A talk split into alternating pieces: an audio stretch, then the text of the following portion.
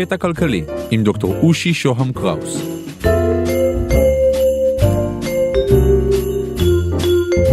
פרק מספר 28 על הממשלה הקטנה.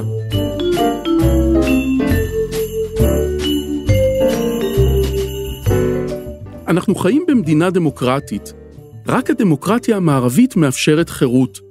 אבל האם שמנו לב שגם החופש שלנו הוא דבר יחסי מאוד, ושאולי אפשרויות החופש שבהן בחרנו מצומצמות הרבה יותר ממה שאפשר להשיג? שאלות בסגנון כזה, בטח לא בניסוח הזה, שואל אותנו אוגוסט פרידריך פון הייק מהכלכלנים הבולטים של המאה ה-20.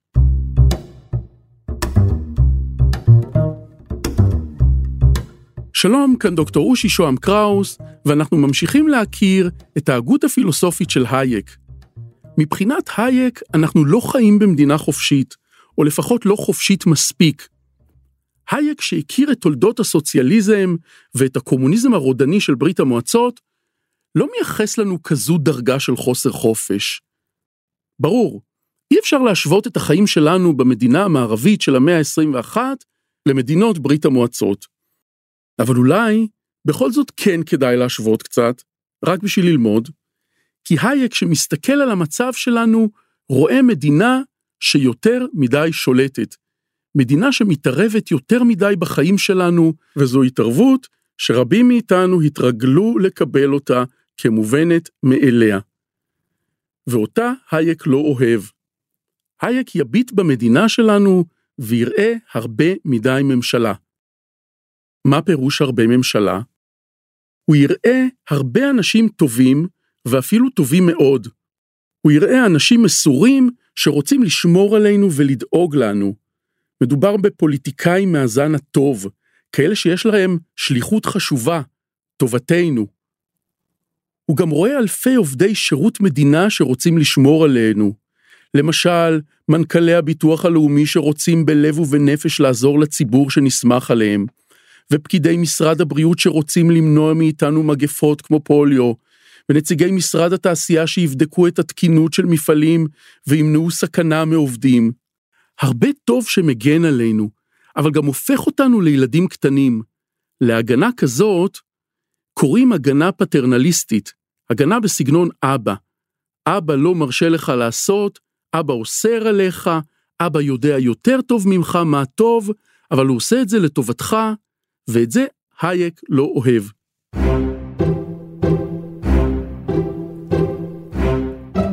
בואו נדבר על זכויות אדם. רובנו מסכימים עם הטענה שיש לנו זכות טבעית לחיות. אבל מה נובע מהקביעה הזאת? האם היא מחייבת מישהו לעשייה מסוימת? כדי להבין למה הייק מתכוון, בואו נדבר על הבחנה מעניינת שיש בפילוסופיה פוליטית, ואני מדבר על ההבחנה בין זכות חיובית לזכות שלילית. כשיש לי זכות שלילית לחיות, הכוונה היא שאסור לאף אחד להרוג אותי. אסור לאדם למנוע ממני את הגשמת הזכות שלי לחיים. זכות שלילית היא זכות שלא מחייבת אחרים לפעולה, אלא מורה להם להימנע מפעולה שתפר את הזכות הזאת. לעומת זאת, זכות חיובית לחיים היא זכות שמחייבת אחרים להגשמה של הזכות הזאת שלי. במקרה הזה, היא מחייבת אחרים לדאוג לזה שאני אחיה. בואו ניקח למשל את הזכות לבריאות, ודרכה ננסה להבין למה הייק מתנגד ובמה הוא תומך. כשאני טוען שלבני אדם זכות שלילית לבריאות, אני אומר שאסור לאדם אחר לפגוע בבריאות של חברו.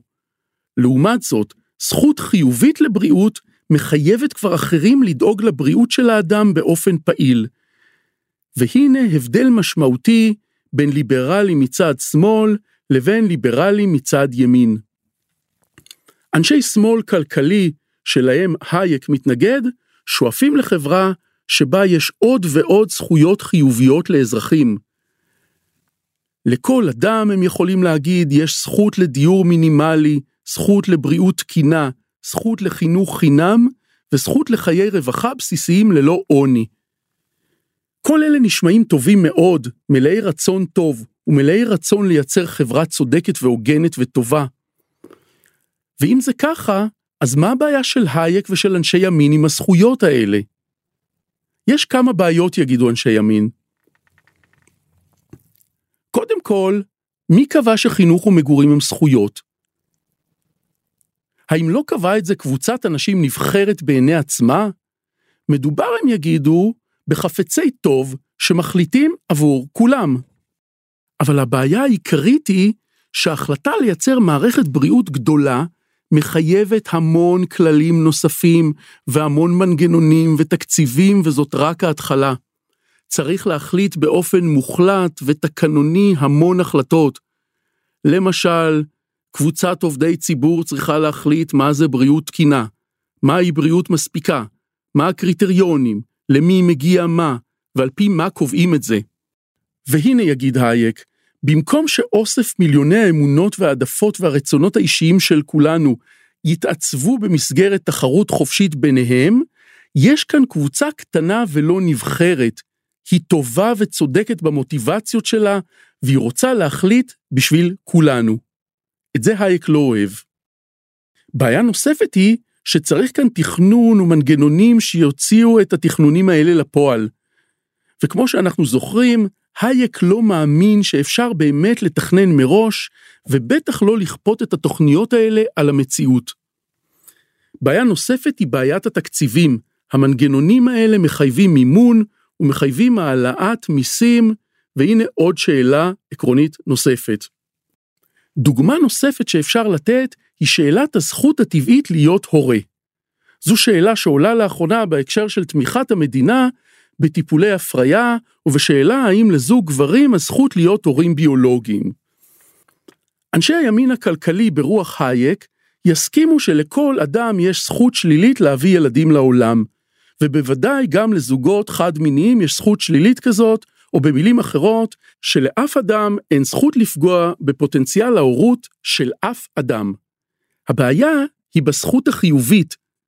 האם לזוג שלא יכול להביא ילדים מסיבה ביולוגית כלשהי, ולא משנה אם מדובר בקשיי כניסה להיריון אצל זוג הטרו, או בחוסר יכולת ביולוגית של זוג גברים להביא ילד בלי אישה, האם לזוג כזה יש זכות חיובית להביא ילדים?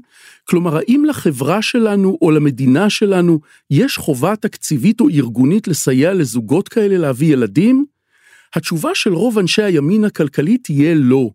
הם יתנגדו במידה שווה לסיוע לזוגות גייז, כמו גם לזוגות הטרוסקסואליים. המדינה הקלאסית, שבה יש חירות מוחלטת, היא אולי המדינה שדמיין הפילוסוף האנגלי ג'ון לוק. לוק נחשב האבא של הליברליזם המערבי, והמדינה של לוק היא מדינה מינימלית. לאזרחים במדינה של לוק יש כמה זכויות טבעיות שלאף אחד אין זכות לקחת אותן, אפילו לא לממשלה. להפך, התפקיד היחיד כמעט של המדינה הוא לדאוג שלא ייקחו לנו את הזכויות האלה. אנחנו לפי לוק זכאים לחיות, ואין לאף אחד זכות ליטול חיים מאדם אחר, גם לא המדינה. אנחנו יכולים לעשות כל מה שאנחנו רוצים, כל עוד אנחנו לא פוגעים בזכויות של השכנים שלנו. כלומר, יש לנו גם זכות לחירות, ויש לנו זכות על הרכוש שלנו. התפקיד של המדינה הלוקיאנית, שאהודה על הייק, מוגבל מאוד. כאמור, והוא לבדוק שאין הפרה של הזכויות האלה. ואם יש צורך, המדינה צריכה לשמש בוררת בסכסוכים וליישב מחלוקות. אבל המדינה שבה חי הייק שונה, והוא לא אוהב אותה. זו מדינה שבה אנחנו לא חופשיים מספיק, למרות שאנחנו מאוד מאוד מוגנים. אנחנו מוגנים מפוליו, מקלקולי קיבה, במסעדות, מזיהום במים, מרעב, לפחות רובנו, מאבטלה, חלקית לפחות, ועוד ועוד, והייק חושב שאנחנו מפסידים במשוואה הזאת. הוא חושב ליתר דיוק שאפשר וצריך לייצר חלק מהשמירה הזאת, אבל באמצעים אחרים, אמצעים שלא יפגעו בחירות שלנו. עד כאן, ממש ממש על קצה המזלג מההגות הפילוסופית-חברתית של הייק, אני ממליץ לקרוא את חוקת החירות, שהוא כתב, והספר יצא בהוצאת שלם המעולה. תודה ולהתראות.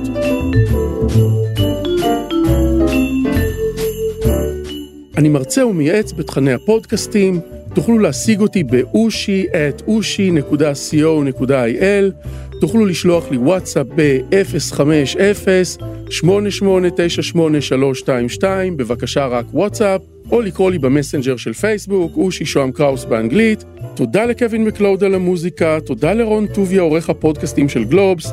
אם אתם מעוניינים בפיננסים חדשים, ניהול הון, ביטוח דיגיטלי ובנקאות עתידית, אתם מוזמנים להאזין לפודקאסט השני שלי בגלובס, דוח פינטק. להתראות.